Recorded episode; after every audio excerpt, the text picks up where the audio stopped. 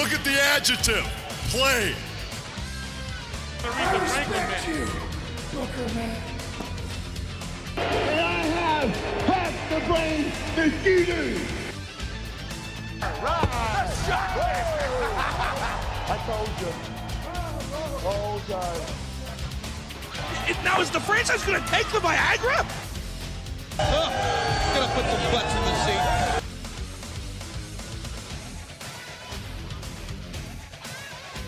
Hello there, wrestling fans, and welcome. This is episode number 63 of Because WCW, the podcast, where the big boys play. Thank you so much for taking the time and trouble to download us from wherever you get your podcasts from. And hello if you've just become friends and followers of ours on Twitter over at Because WCW. My name is the Twisted Genius Dean AS, and I'm joined as ever by my co-horse, the sports communist Liam Happ. Good evening, Liam. Good evening, Dean. I see you've made those a bit permanent now, have you? Well, I thought I'd get all the slips of the tongue in there at once, you know. Running Co-horse. Oh, yeah, you're, you're Yeah, lucky I'm a fan of running jokes. Yeah. If it wasn't Yeah. for my long, long love of running jokes, I uh, I would take offence to that. But no, it's fine. I hope you're having a good evening. I'm enjoying mine. I'm sat here looking out the window, enjoying this torrential fucking downpour in June. How about you? Oh well, it's uh, here on the south coast. It's uh, it's a little overcast, but absolutely dry as a bone. So, uh, so yeah, all, all good. I uh, I did I, I have a seat here. I'm also obviously working from home at the moment. I, this is where I do my uh, day job from as well, and I have a view of my garden. And, and this morning, while I was uh, in a meeting, I was distracted by a three-way uh, three-way magpie argument uh, in the garden. I, and I, I like to think that it was uh, it was a magpie being caught by Mrs. Magpie cheating on cheating on her, and you know, the mistress was there as well. That is that's the picture I painted in my head anyway. Well, I have to say, when you started that with catching a freeway, I thought um, I had already painted a completely different picture in my head. So they weren't going at it like rabbits, only magpies. Fair enough. They fair were enough. flying around, flapping their wings. Uh, have you, incidentally, have you ever seen the uh, the picture of the uh, three-way cat gangbang on the car roof? No, uh, If ge- you- that no, you- if tends to Google it, avoid it- my searches on Google. I'm afraid. Right, it's it's it's basically it was a picture used as one of. Um, imagine if you got the phone call from someone saying, "I can't come to work" or "I'm going to be late for work because there's a three-way cat gangbang going on in my car." It's it's magnificent. But um, anyway, as I, as I said at the uh, at the top of this, um, we've uh, we've we've had an influx of uh, of Twitter um, followers this past couple of weeks. So thank you and uh, welcome to anyone who has just recently discovered us. Um, And sorry. you can and sorry yeah you can um you can see our entire uh, back catalogue at becausewcw.podbean.com or as i said wherever you get your um wherever you get your podcast from um I did actually have a listen after we uh, interviewed Guy Evans. I did have a listen to one of the uh, podcasts that he uh, has done with Neil Pruitt, um, Secrets of WCW Nitro. What a fantastic podcast! Um, it's like just it's like listening to like three guys sitting in a pub talking about WCW. Which of course is the grounds for fun. the that's the grounds for the best podcast, and the fact that they have so much insight and so many stories to tell is the is the icing on the cake. But yeah, absolutely, every podcast should sound like people in a pub, or is that just me sound like someone who desperately wishes he could go back to? desperately, desperately wants to be in a pub. Yeah, so that's there. Neil Pruitt's Secrets of WCW Nitro, but also talking of um of, Twitter as well uh, a little while ago. Um, we were previously we mentioned uh, that's our Mongo, um, if you remember, which is what will Mongo do next. Um, there's another similar one that I discovered this week, um, which is at a man called Meng, and it's simply called Meng doing Meng things. So um, this is this is just more of Meng being quadruple hard as he was. Very different to the Mongo one, which is kind of in a way really really bad and in a way really really good. I like to think of the Mongo account as the Twitter equivalent of eating a deep fried Mars bar. H- how You know what so? I mean? It's well, it's it's kind of intriguing, and you keep wanting to have more, but at the same time, you know it's doing you no good at all. And like a Mongo match, it fills you with instant regret. Is that what you're saying? Basically, yes, that is what I'm saying. So, it, uh, it, I find it weird that you would bring up deep fried Mars bars. Was that your dinner or something? God no. I'm, I'm diabetic, you fool. What do you think? So you've never, And- you've and- and never, I you've been possess robbed of the the privilege of ever having a deep fried Mars bar because of your. No, I have. I have had a deep fried Mars bar. I have when many many years ago, before uh, I don't even know if it was before. It might have been after the diabetes took hold. But no, I have. I did. I did have one. I think it's like four or five bites, and the first one is like, this is a bit weird. The second bite is this is quite nice, and by the final bite, you're like, please, please, someone call me a paramedic. So, so if I have this right, and correct me if I'm wrong on anything, because I'm really ignorant with things like this. Well, I'm really ignorant in general, to be fair. um, so with diabetes, it's a, it's a situation where you, you have to really show great control to your to your sugar levels. Um, if if that's the case, would that make eat, a diabetic eating a deep fried Mars bar? Would that make you like clinging onto a lamppost in the middle of a tornado? Yeah. because it, it requires a lot of close control to to be able to withstand all of that. And I've got to say, I, I, having had one myself, it's an experience I think everyone should try. But yeah, you, I've got no intention of ever having one again. Besides, the deep fried Milky Way bar I had in Edinburgh was actually much better.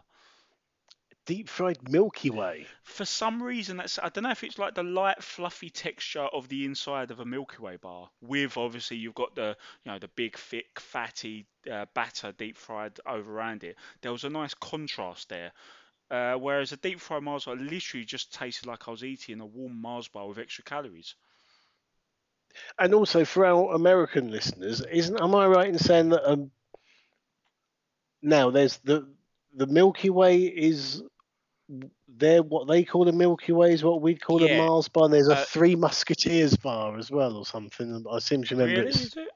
I thought they had it's some- Milky Way bars. Well, I can't remember now. There's there's one of them is called one's called something else. This is great audio, isn't it? One is called one is one's got the name of the other one in America, and the one that i- i- isn't is the Three Musketeers. I'm gonna have to look up the Three Do you- Musketeers chocolate bar now. Yeah, do you know what? Look, looking at uh, a quick Google, there's a few video thumbnails, and looking at the inside of a American Milky Way, I think you're right.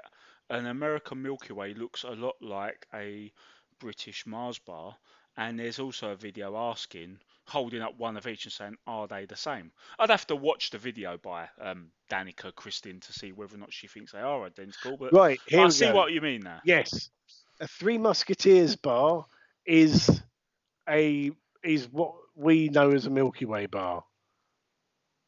Ah. There you go. And the US version is sold as the Mars bar. Yeah, and so there you go. And Milky, the, the American Milky Way is the British Mars bar, and the British Milky Way is the American Three Musketeers.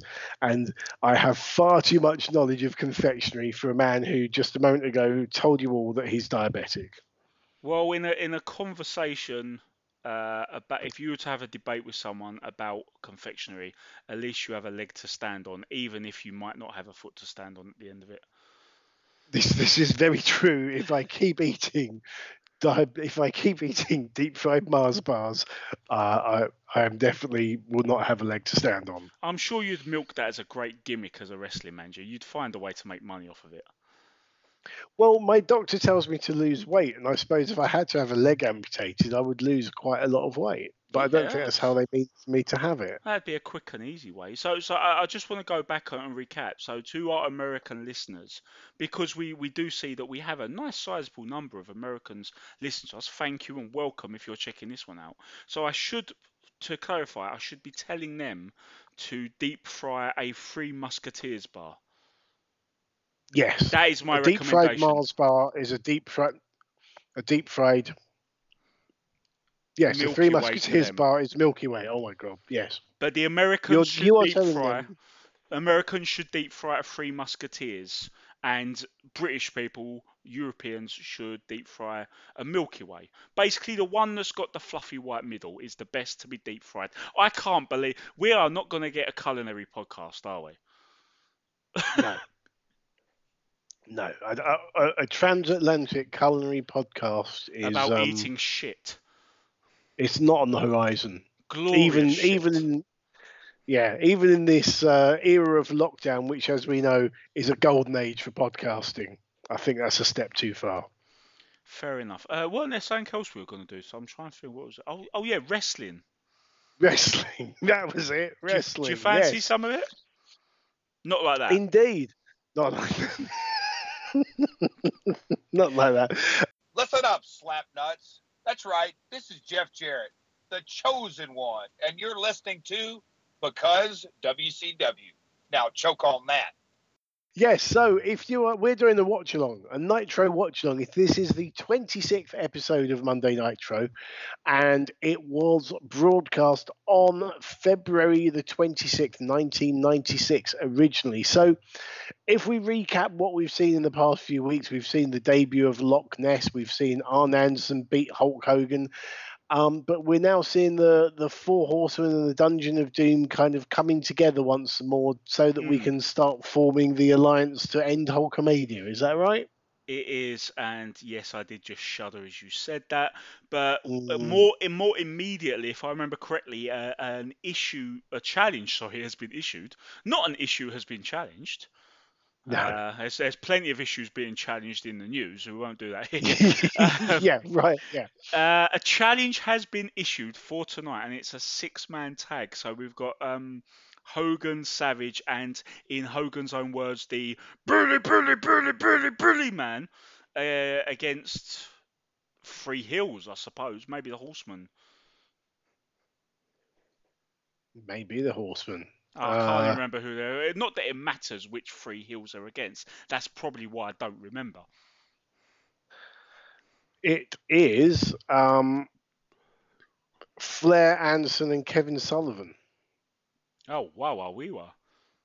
Anderson So and Sullivan you go, we getting have- along there. We have got, yeah, we have got the. Uh, did did they just get along because Pillman had gone? And how did Booty Man go from Zodiac to Booty Man? Or doesn't anyone know or care? Yeah, they, as we said in the last watch along, they really didn't give enough uh, explanation, at least on Nitro. And yes, we are still transitioning at this point away from Saturday night being the main show. Basically, every I think I feel like everything from the start of Nitro to May 27th when Scott Hall shows up, that is basically a transition from Saturday night being the top one slowly to Nitro taking over. When you get to that Hall debut, for me, that's when, yeah, you can safely say Nitro is the show to watch. But for what we cover here, not a great deal has been done. We, we know there's been mention of apparently he, as the Zodiac, he was a spy in the Dungeon of Doom. But there's been so many bounce arounds at this point, it's just, it makes your head spin, doesn't it? Uh, WCW all over, really. Right? Shall we? Uh, shall we get get on with it? Um, hopefully my um my s- s- computer system here, my browser, that's the word, won't freeze up like it had done previously. Um, but if it does, I'll I'll let you know and we can uh, rescue things. So um, we are all set on zero zero zero zero zero zero. Are you ready, Liam? I am just giving, now that you're mentioning issues, I'm sticking in my Ethernet. You've made me paranoid. But yes, I'm ready to go now. Okay, well, we will press play in three, two, one, go. Cue Uh, burning buildings. Cue loading circle. No, here we go. Burning buildings. Loading circle, then burning buildings. We are up and running. And there's the Hulkster on a burning building.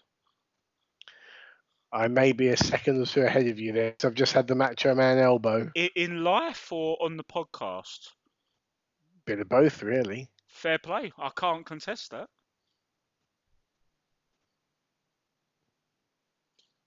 Lovely set. I, I do love that set.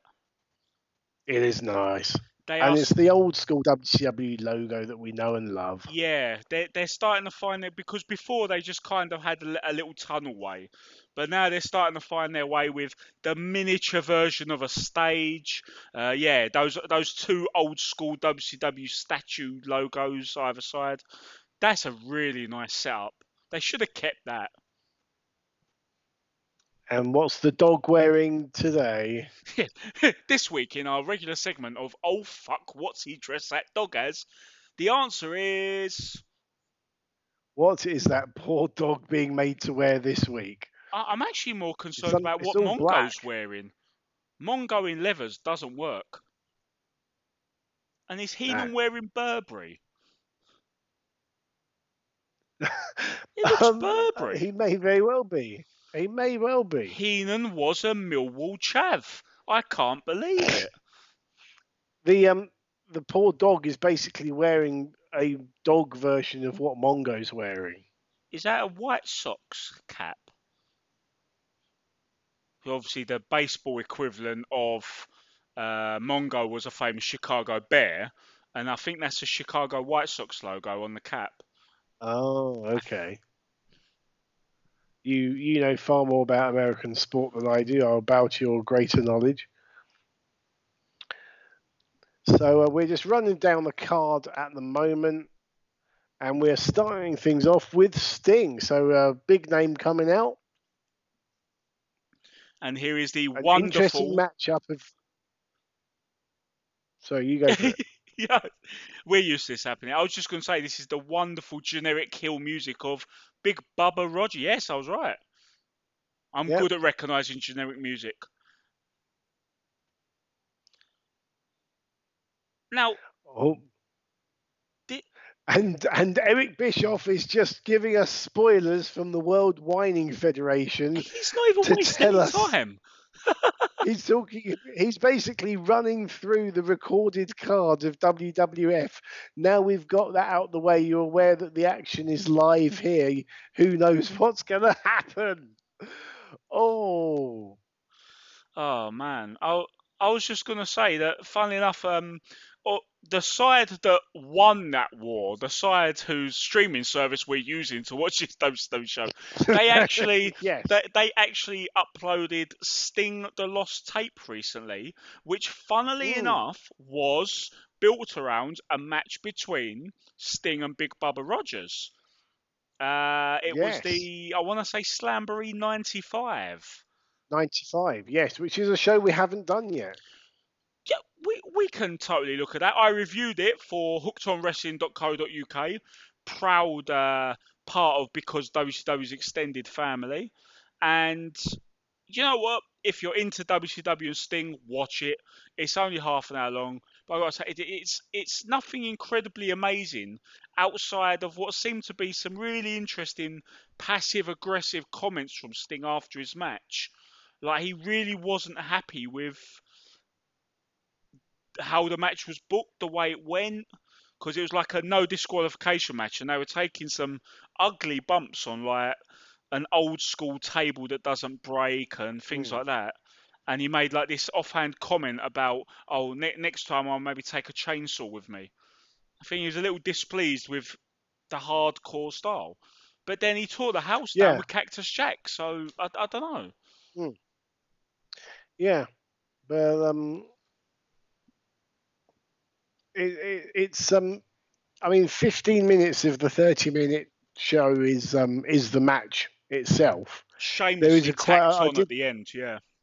Yeah, I did like um the interaction backstage with uh, Macho Man and owing him money and stuff, and Oh, uh, such just natural banter, wasn't it? It's things like that are, are yes, they're reasons why they should put these things up. That's worth seeing. yeah. Uh, But I always, I always find watching watching people put their face paint on, or just watching people put their, yeah, getting themselves prepared in that way, that physical change. I always find that fascinating.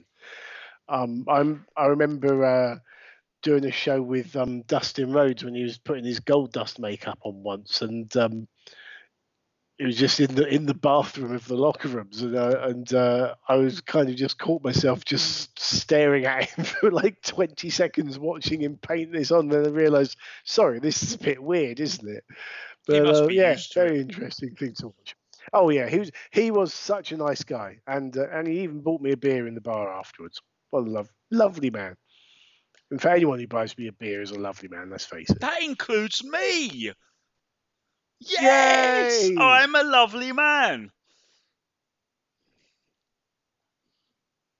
Oh, big uh, big uppercut from Bubba Rogers, and uh, does that. What do you call it then? This oh, here we go. The slide under and the uppercut. Slide under the ropes and the uppercut over in the old sort of six one nine position. You can't. Can you tell that I'm a wrestling commentator? like I'm a- clearly out of practice. That's what's happened. Maybe a ver- vertical rope press. I don't know, something like that. But Oh, yeah, like it, it. used to be all the everyone did that in the nineties, didn't they? Even Mm. Stone Cold Steve tag Austin. teams, especially. Wasn't it the Beverly brothers who'd do that over the top rope, and one would hold the legs of the opponent, and the other one would leapfrog over him, and crash down the opponent's Maybe, back?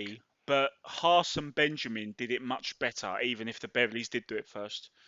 I think the Beverlys were more known for that um, move where one would do, do like a lift up flapjack, then move out the way, and the other one would come with like a face buster. They nearly broke Yeah. someone's neck doing that, didn't they? It was a cool. Yes, it was a really did. cool finisher. That none of the uh, big teams wanted to take. No, Don't blame them. Anyway, Bubba Bubba's made a cover, but a uh, a very nonchalant cover that gets a two count. Now he's making another cover, hooking the leg, and it's too late, and it's just a two count. So we're kind of seeing there that you know could they're they're intimating there that had Bubba gone for the pinfall properly, he might have beaten Sting. Which is Because we all know standard commentary. going to be. Yeah. That's standard. It's always, oh yeah, heel being too nonchalant, isn't it? It's been pretty pedestrian so far. They're they're hitting their their usual their greatest hits, their usual notes.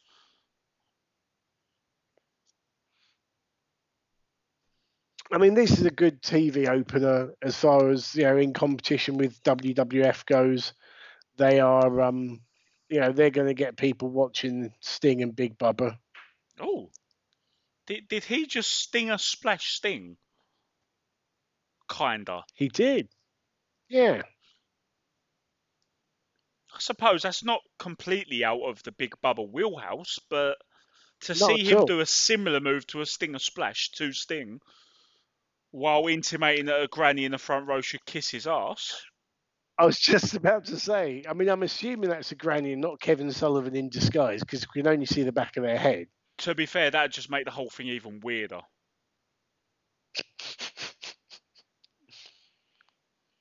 My um my system, my browser here is occasionally uh occasionally buffering, but literally for a split second. But I'm getting very tetchy that this is going to just fall on its arse at any moment now.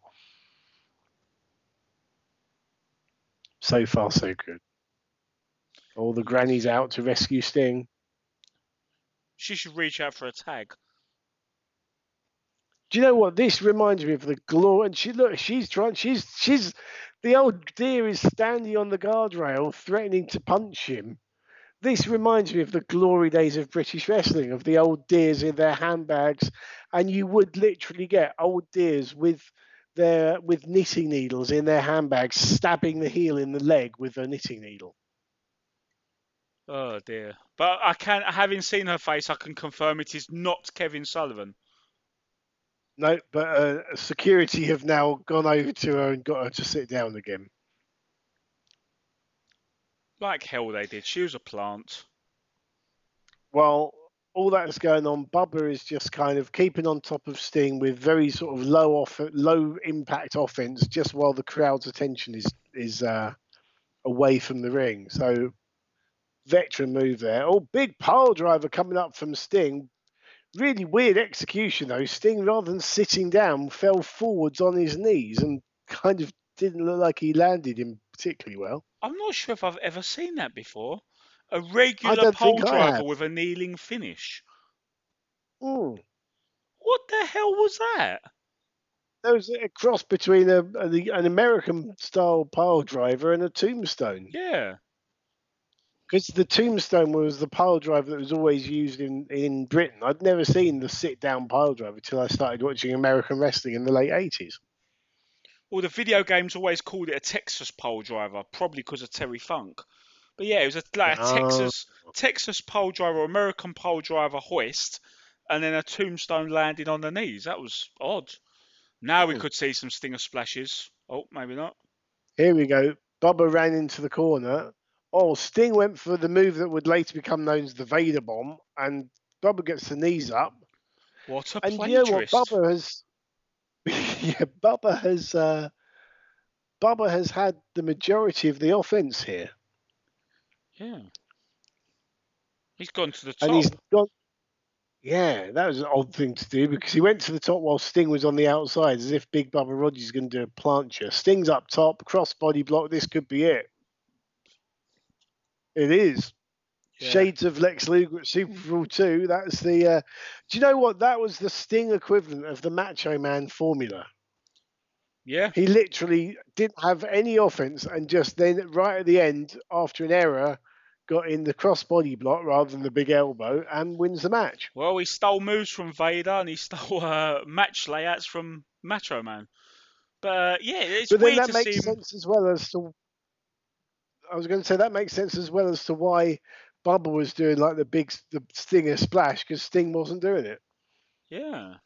It's a very odd match. wasn't terrible or anything. Went a bit longer than it needed to, I think. But um, yeah, it was just odd seeing Bubba look like he was actually going to try and go off the top to the floor. Our last episode looked at Macho Man going off the top of that massive cage and buggering his leg. I think that would have been just as bad if that had come through. Mm. And it's Le- Lex Luger and the Renegade coming up next. And they also just mentioned in commentary that Hulk Hogan is coming, trying has to try and come back from two successive losses to Arn Anderson. Yeah. For as much as you can really consider them losses. Yeah. Well, we're having an advert for the new WCW magazine. Wasn't the same as the old early 90s WCW magazine. Great days. It's Mean Gene. Oh, I was just going to say, would uh, Sting and Luger cross over given their matches were one after the other? But there they are, meeting on the ramp, and the Road Warriors have confronted them. So, what's this about? Hmm.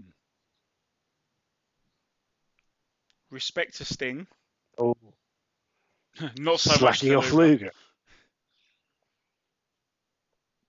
That's always been the dynamic of this team, though. Yep.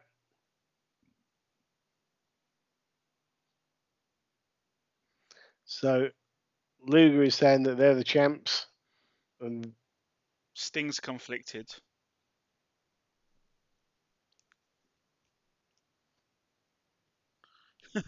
So Luger says they'll wrestle him any kind of match, any place, anywhere, while Hawk mugs at the camera.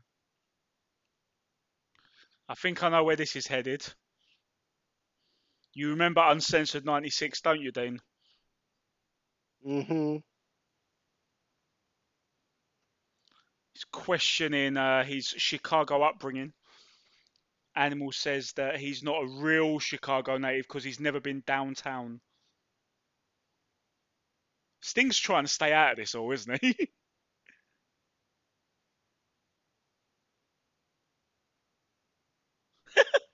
And uh, and in a um in a, an awkward moment of um of subtitling, the white collar section of Chicago was uh, subtitled as the white color section of Chicago. Oh God, was that a Freudian Yeah. slip? that's just um yeah someone someone not quite paying attention Yeah. not as good as when they called steve michael michael mango of course Well, a, a lot of them these days are done automatically, aren't they? Yeah, if, if you watch a YouTube thumbnail preview, the subtitles are atrocious. oh god yeah although they uh, they couldn't work out the phrase brothers in paint which is what um, what uh, Animal referred to Sting as. Okay, so we're now talking about an all-out Chicago street fight between the Road Warriors and Luger and Sting. Sting doesn't look happy about this. Well, Luger's accepting. his partner's just talked him into a essentially a grudge match with his friends. The dynamic being that Sting would have given him a tag title shot, but now he has to street fight with them. And after happily accepting the terms, Luger is now asking Sting, "What is a Chicago street fight?" I love those two. That was fantastic. You're from Chicago, you should know. That whole thing was just great character playing up. It's a shame the match was toilet, even though they subbed Luger for Booker T. But then a, a street fight should not go half an hour. Because Luger ended up in the clusterfuck cage match, didn't he? How many, Dean? How many um, no disqualification style matches that went over half an hour can you say were were great? There's not a lot of them, are there? Did Flair v Funk go half an hour? I don't think it did. No, actually. that even that was more 18 minutes, which is which you know you you've got to be good to go 18 minutes in a no DQ match. Because if you really use those gimmicks a lot, they lose their effect. And if you remember when we reviewed Uncensored 96, go check that back out if you haven't listened. Um, that essentially is what happened. They end up wandering around a lot because all they had in their locker was broomstick shots, trash can shots, and half half the way through, the Warriors were absolutely gassed.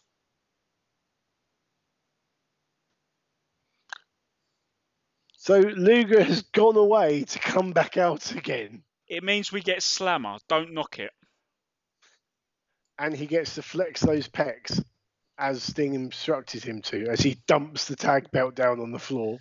Now, I know as an in-ring worker, the only short periods of greatness Luger had were, were much earlier. Like, you know, he did some good stuff in '89 and things like that. But as a character, he was, you could tell he was having the time of his life here. You know, he's given a storyline to sink his teeth into. He's doing it alongside his best friend Sting. It's just so much fun, and you can tell when someone's enjoying the work they're doing in wrestling, can't you? Yeah, and also this is it's a believable storyline. You know, how many times have have we encountered something similar to this in real life, whether it be you know in the workplace, in families, in relationships, whatever it might be. It's it's something that, and th- this is one of the thing, great things with a good storyline. You want it to be something people can relate to. You know, why did Austin and McMahon be such a great feud? Because people could relate to not liking their boss. Exactly. Uh, I think not not long after uh, when this show aired, you had the rise of two power of Vince Russo in WWE, and around that time, that's when the uh, dysfunctional tag team champion stereotype got really one-dimensional. It would always be Mm. tag champs who would fight each other and and still come out with the titles, which you know is a fun novelty once, and it's just detrimental to everyone else when you keep doing it. But this was a rare time. There's not many other times I see a decent take on it. One of my favourites was always Kevin Steen and El Generico early on around the Indies, where you'd have a clear heel bullying around the babyface, but the babyface is just completely masochistic to it. And he's happy to go along with what his friend does to him, all the shoving around and all that. And when they when the bell rings, they're a great tag team. Mm. So there are ways to do it. Well, this match, Lex Luger and the Renegade so far has been perfectly acceptable. You know, in that I think no one's going into it with massive expectations. It's a one-dimensional kind of match, but it's I would imagine it'll be relatively brief, and Luger's going to win. But You would hope this. Will I be think this is the yeah, I, I- I think this is the first time we've seen Renegade on Nitro, isn't it? Do you know what? If we have seen on Nitro, I, I can't remember off the top of my head. Yeah. I mean, he was brought in a year previous, wasn't he? 95 Hmm. and uh, teased as supposedly being the Ultimate Warrior, and obviously wasn't. So really didn't didn't give him a chance to start with. Yeah. And then when you realised it was actually somehow even less talented than the Warrior. Know, your typical typical muscle man with a good look, fast tracked through the system and with the usual results that bookers seemingly never learn from. Yeah, I mean, I, I think you know, fair play to the guy in that he was just brought into a situation that he wasn't he wasn't ready for, and uh, you know he's he's one of the, the guys I I look back on, and you know you kind of I feel that little bit uncomfortable just not uncomfortable, just sorry for him. Just yeah, you know, I'm watching this and thinking about the position he was put in and and how the story ended for him. Well, if they're if they're looking for stuff for the third season of Dark Side of the Ring, you'd yeah. imagine this will be something that at least consider in the uh, in the brainstorming offices because it is it's well, a, definitely it's a big example of the or, or literally of the dark side of wrestling. Yeah, I mean, a guy who was brought in as a kind of not not not a false advertising, but a real kind of bait and switch, sleazy tease of someone else. Yeah, the the implication so, was obvious. They can't even claim yes. that they knew exactly what they were doing. It was obtuse. It really was. And then, you know, clearly a guy who wasn't given any support by the industry after he was chewed up and spat out by WCW, and and then ended up tragically taking his own life. I, I think, yeah, as you say, definitely a, a, a real dark side to, of the ring here. this is this is going much longer than it has any right to. Luger has just halted Renegade's momentum with a big vertical suplex it's it's weird seeing Lex Luger actually taking a, a leadership position in a match as well.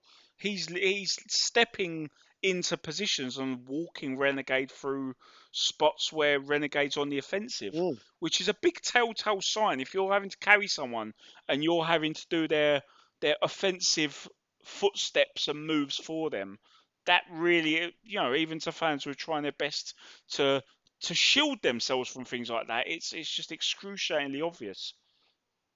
Yeah, nice uh, handspring elbow and a bulldog. And Renegade's now going up top. Is this going to be the end of? Uh... Oh, Jimmy Hart has come and shoved Renegade off the top rope. Oh man. So Jimmy Hart, who is nowhere to be found previously, has now assisted Luger. He's got a Lex Luger image on his jacket as well. Of course he does. That's what Jimmy Hart always did. Fantastic stuff. You know, if they, if they and if they were going gonna, to yep, torture act. If they were going to do a protected finish here for the man being defeated by Luger, they could have given him a much more fun opponent here, like an Eddie Guerrero if they were gonna protect with the interference, why not have something like Luger versus Guerrero? Hmm. Especially as, as, you know, as we, we said that Renegade hadn't been on Nitro before, so him losing isn't really going to lose him any stock anyway, unless unless it's meant to be something like he even needed Jimmy Hart's help with someone like Renegade. Like, you know, they're making Renegade to be very much low, even lower down the, the ladder. I, I don't know. Yeah, I don't well, know. This is why I kind of understand involving the finish because Lu- Luger's manager basically ran in. He weren't at ringside. And I was going to say, I like the fact that he snuck in late on because obviously Luger was with Sting before the match. Now Sting's out here yelling at Luger for having Hart help him. And now Sting's come out and he's saying, "What's what's Jimmy Hart doing here?" Jimmy and, and Luger saying, "I didn't even know Jimmy Hart was down here." He's desperately the, uh, trying cracks. to. Did you see what he did? he he went over and grabbed Renegade's hand and raised it like, oh look, we're buddies. You know, it's all it's all good. And Sting is finally cracked here. Sting is now confronting Luger, literally getting in his face. The crowd are loving this. That Sting is finally sussing out what's going on. Yeah. Luger's buttering both sides of the bread, as they say.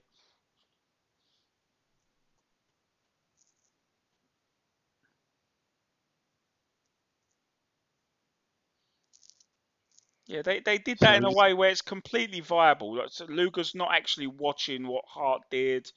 Uh, Hart would tell him that Renegade was in a compromised position on the outside, but technically he didn't like solicit the interference or anything. It's just a shame. This this could have been something like Luger Guerrero, which would have been much more fun to watch in the in the same vein as uh, Flair Bagwell, Sting Malenko, Yes. and But did you notice as well that Sting won his match after shoving Big Bubba off of the top rope and then hitting the crossbody for the pin? Luger won his match after his opponent was thrown off the top rope, but not by Luger, but by Jimmy Hart. So it's like you've got similar finishes, one done cleanly, one done with with outside interference. I don't think that was a coincidence by any stretch of the imagination. And I tell you what, if, if you do that often enough, you're also establishing the fact that coming off the top rope in any form really is high risk. because Yeah. you splat off the top and you can be done. Which you have to Yep. do you have to really establish that to make it effective. Because if someone does a finish like that and then someone gets straight back up from missing a 450 in the next match, yeah, it doesn't quite work. But maybe they're trying to establish that. Mm. Here come Harlem Heat, which I'm guessing is the last match before our main event. Yeah. So um, you know, this is we're also now seeing the the tag team division really lighting up. We've got Harlem Heat, we've got the Road Warriors, two established tag teams.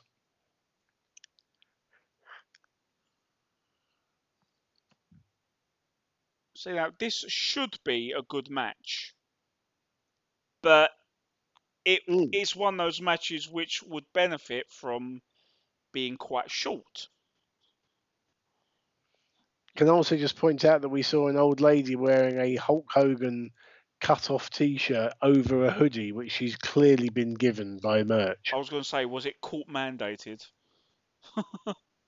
Well, she's in the front. She's in the front row, and she really doesn't look like the kind of person that would have a Hulk Hogan T-shirt over her, over her own like sweatshirt or whatever she was wearing. Hmm.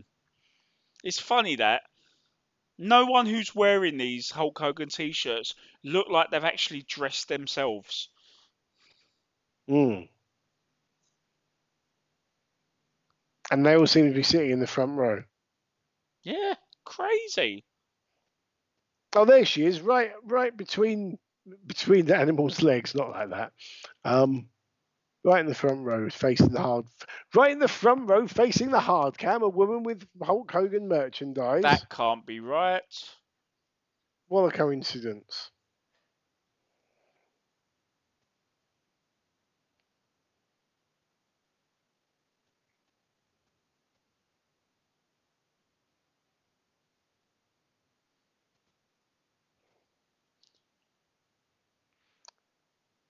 Uh, Bischoff we go says he says uh, uh, the Road Warriors have made an impressive return to WCW. Personally, I just remember a handful of really lousy matches so far. They've um, they've not exactly set the world on fire, have they? That Faces of Fear match went off a cliff fast, didn't it? Mm. And we didn't cover the Clash, but if I remember correctly, their their work at the Clash that happened around this time a few weeks ago on the Nitro timeline um, wasn't all that either. So I think might might have been a tag team title match. Oh, I forgot about the clashes. We should uh, we should definitely start covering a few clashes here and there. Completely at random, I say. Let's draw a Royal Rumble number because there's 35 and the Royal Rumble's 30. And the greatest Royal Rumble's like, was it, 50 or 500 in Saudi Arabia? 758, I think. And 250 of them were Titus O'Neil. Yeah. Here we go. Stevie Ray an Animal. It's on like neck bone, to quote one of the participants.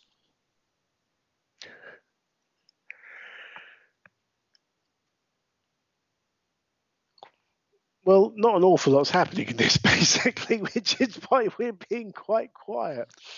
Yeah, we need to start talking about Milky Ways and Three Musketeers again at this rate. We do, yeah. How long had it been that Animal had been Animal stopped wrestling in ninety end of ninety two, Hmm. and then came. This is now ninety six. What? How long had it been since he'd come back? Was I mean, the, had they done anything in Japan, or was this literally he'd come back and gone straight into WCW? I'll have to check that out. It's a, it's a bit of a blurry spot, isn't it? When uh, Hawk was in Japan teaming with um, Kensuke Sasaki. Sasaki. Yeah, Power Warrior, wasn't it? Yeah. What they call themselves? The Hellraisers. That was it. Yeah. Which is a you, you know you can imagine how that team would work in Japanese wrestling. To be honest, Although from uh, looking, watching the Dark Side of the Ring on the Road Warriors, it pissed off uh, Animal no end. Big power bomb by Stevie Ray onto um, Hawk, but then he doesn't even make a cover. It's that's very weird. The power bomb is known, uh, in, you know, at this time and even nowadays, but the power bomb is known as a finisher, and he's just used it as a, a transition move. yeah. It's like it's like this match has been put. Canadian destroyers. it's like the match has been put together by a random move generator, isn't it? And yeah, you're right. With all the criticisms of modern day thing, people seem to forget this isn't a oh wrestling these days issue. You watch you watch the correct shit match, and you'll find it at any year in the wrestling timeline. There's always been instances of matches being really sloppily put together and people just randomly doing moves. And here, right here, between two guys who are not, uh, or two teams, four guys who are not proprietors of springboard cutters or Canadian destroyers or even of a super kick, and yet they're still doing it and and losing the the structure of of a, of a match or a theatre play or anything you put together really. I mean, are we safe to say by 1996 what we're seeing here is that the, the Road Warriors are the wrestling equivalent of a shot fighter?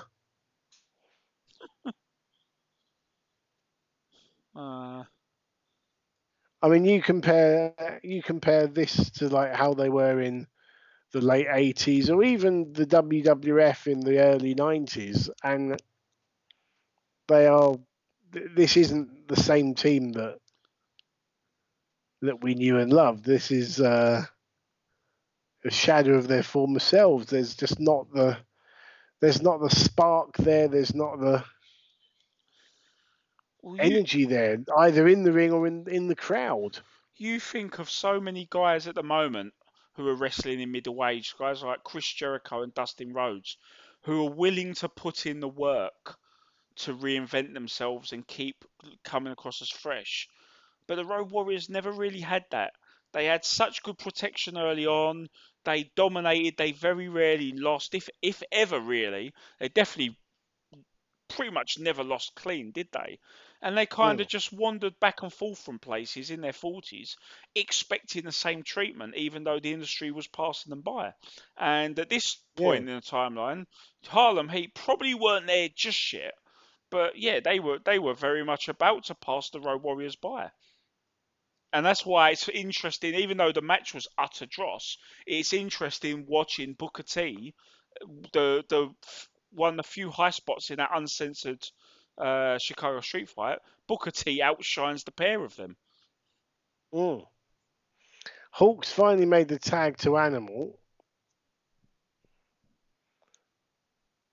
Big drop kick from Animal.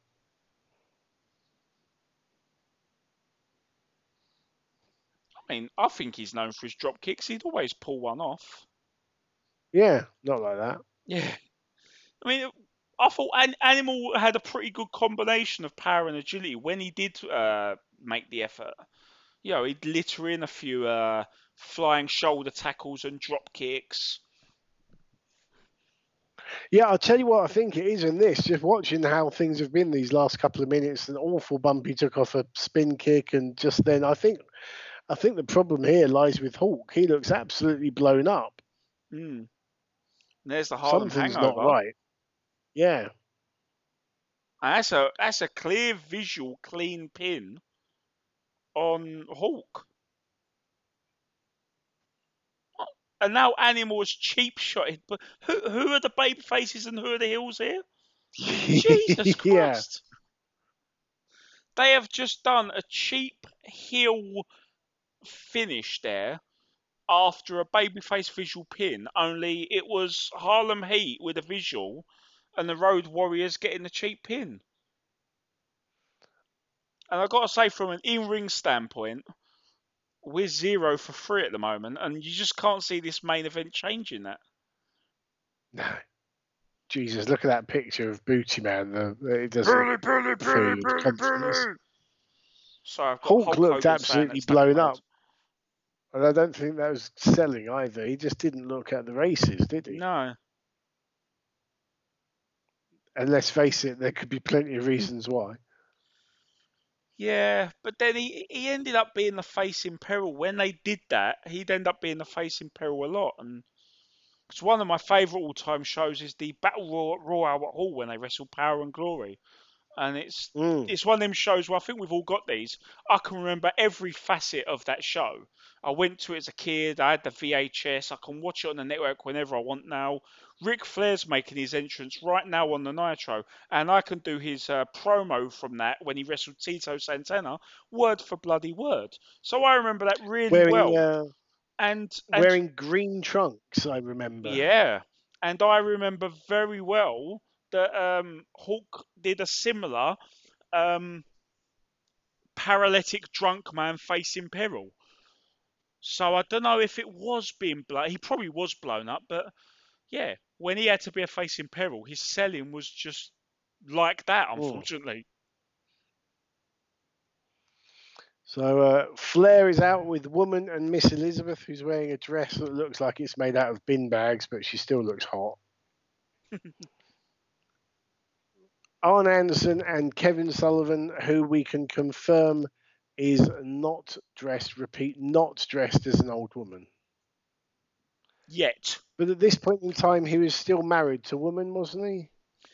Yeah. Oh, I didn't even pick up on it. I didn't, I didn't sit there and think to myself, hang on, you've got these two uh, coming out together as part of a like a, a merged pair of factions here. But the penny didn't drop.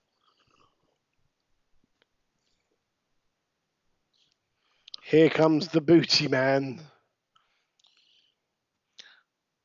Isn't it weird how when the Macho Man wears a tie that sucks up to Hulk Hogan, it actually makes his ring wear less obnoxious?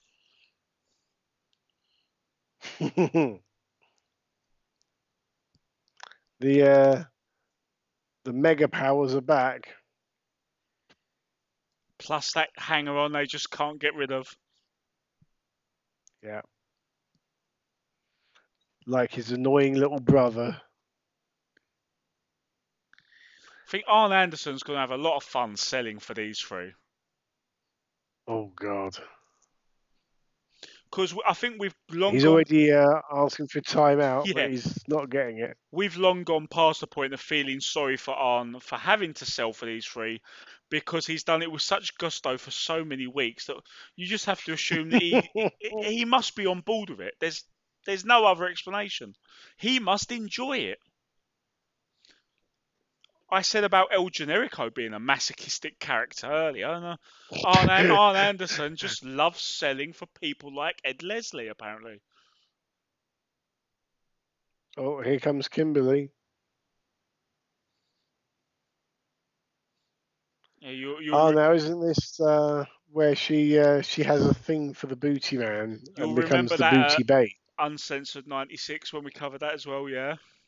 That was cringe, and I'm sure it'll be cringe here as well. So they're they're basically doing absolutely everything they can to get the booty man, who who's got to be in his forties by now, over as a baby top baby face. Friends in higher And it places. never worked. What can I say? Oh yeah, but it's it's just one of those frustrating things. Imagine if they'd made that effort with I don't know Eddie Guerrero, Steve Austin, someone like or that. absolutely anyone else. Anyone else. Anyone else? High knee. Get it? Hit, the booty man would Ah, hit a high knee. high knee. Yeah, Very good. I Flair's wearing purple, so he might win. Not guarantee, but at least he's not No. doomed like in the red trunks. green. We know he's winning. Red. We know he's not winning. Purple. Who knows? And, and Keeping ju- us guessing. ju- just to make this episode even more surreal, Mongo is now teaching Bischoff and Heenan about Sun Tzu and the art About of war. what? Sun Tzu and the art of war. Okay.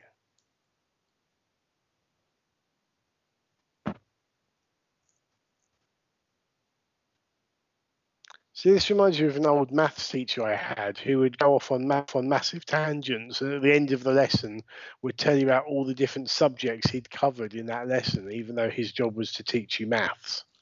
See, now I, I, I've never done any actual close studies on it, but I'm familiar with the art of war. Su- Sun Tzu is apparently the English version, because I think all of the Chinese luminaries had like an English version of their name as well.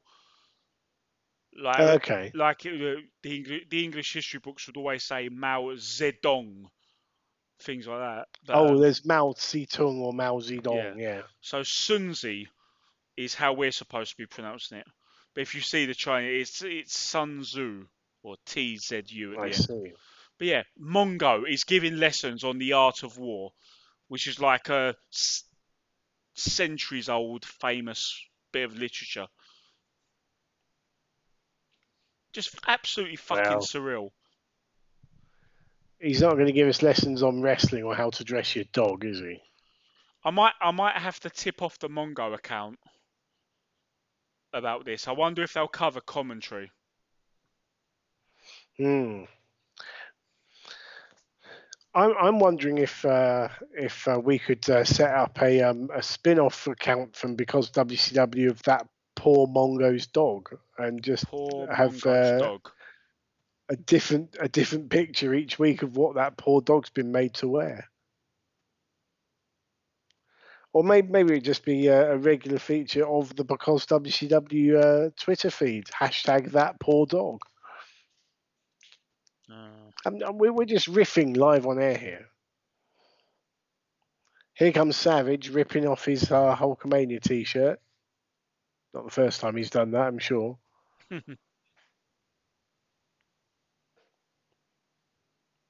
His uh, his attire does also rem- remind me of uh, when he was advertising Slim Jim at uh, Havoc '97 that we covered in our last episode. Yeah, I, I do remember you kept going on about, of course, he's going to win on a Slim Jim sponsored event. You don't remember Halloween Havoc 96 when he lost the main event to Hogan, do you? Yeah, but that's because it was Hogan, you know. Oh, is that an exception, is it? Yeah, Fair no enough. one no one beats Hogan. Of course. Well, I Except- say no one beats Hogan, but Hogan won. Hogan lost the, the match in Havoc '97 Yeah. after uh, getting his ass bitten by Roddy Piper. Yeah. No one beats Hogan except Arn Anderson. Every single time. We shouldn't And- say and that too loud. Hogan Yeah. will try and get his win back like next week in 2020. But um, but also um, although Hogan did lose to Piper, you'd have been forgiven for forgetting about that two minutes later because of all the shenanigans. which I'm sure was not by design. Nor was it two months later when he managed to make uh, Sting look ineffective in the Starcade 97 main event. The moment everyone had been fucking waiting for. I hate that bastard For a year and a half.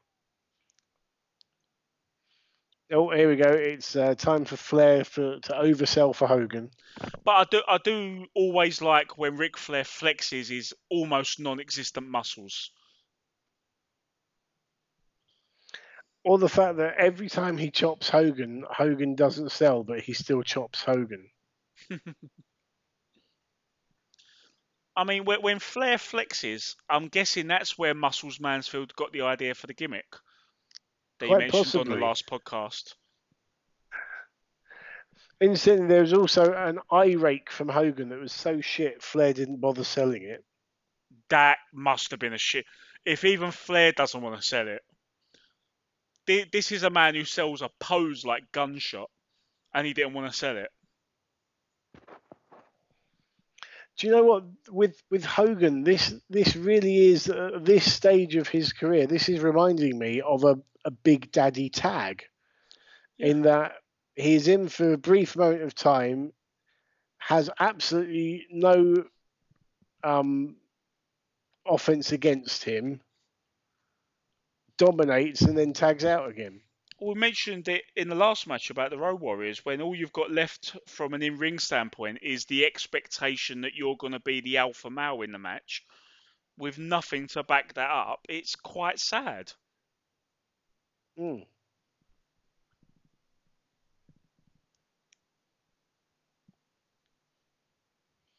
But you know, this is this is what we were talking about with with Guy Evans from a couple of episodes back. You know, where you got these guys with their big money contracts and their creative control, not wanting to give up their spot.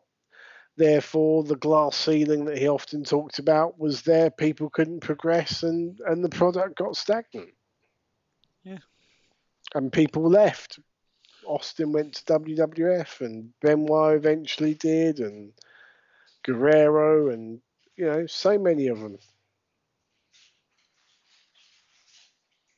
See, the uh, the equivalent of player power in football. It, it it works. It can happen.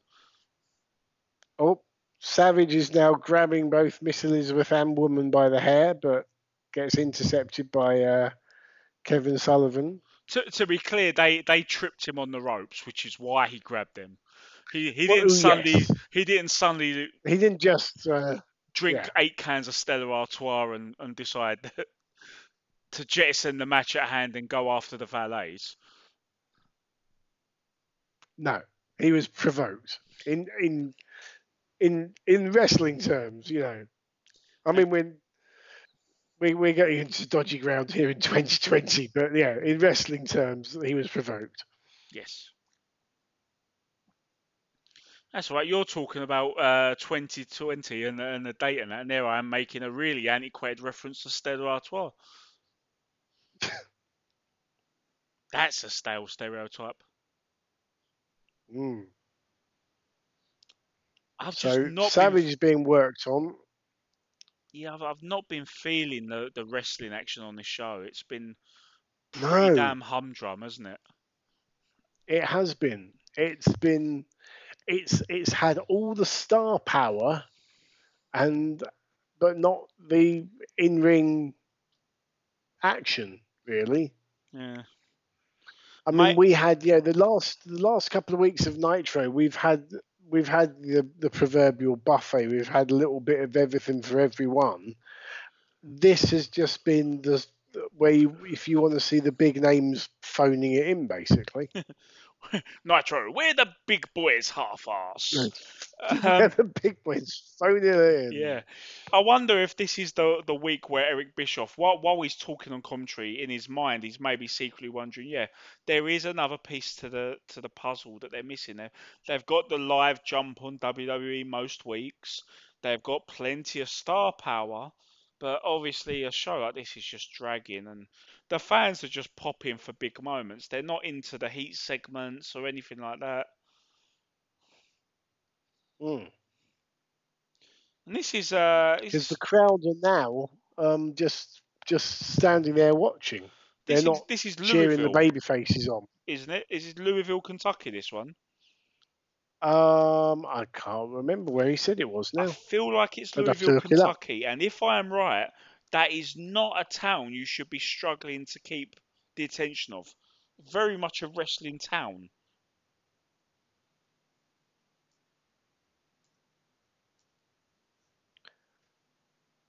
Um, this was Knoxville, Tennessee. Knoxville, Tennessee. So Tennessee the again. Same, the same point remains. Yeah, Tennessee is a good wrestling area. You shouldn't be struggling Tennessee to engage great- them. yeah.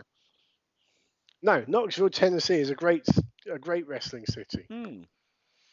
Now people are literally being whipped into Hogan's boot while he stands in the corner, and now he leg drops Arn Anderson. He's about to get his win pin back. And that was literally now he just gets nailed by Flair from behind right at the end.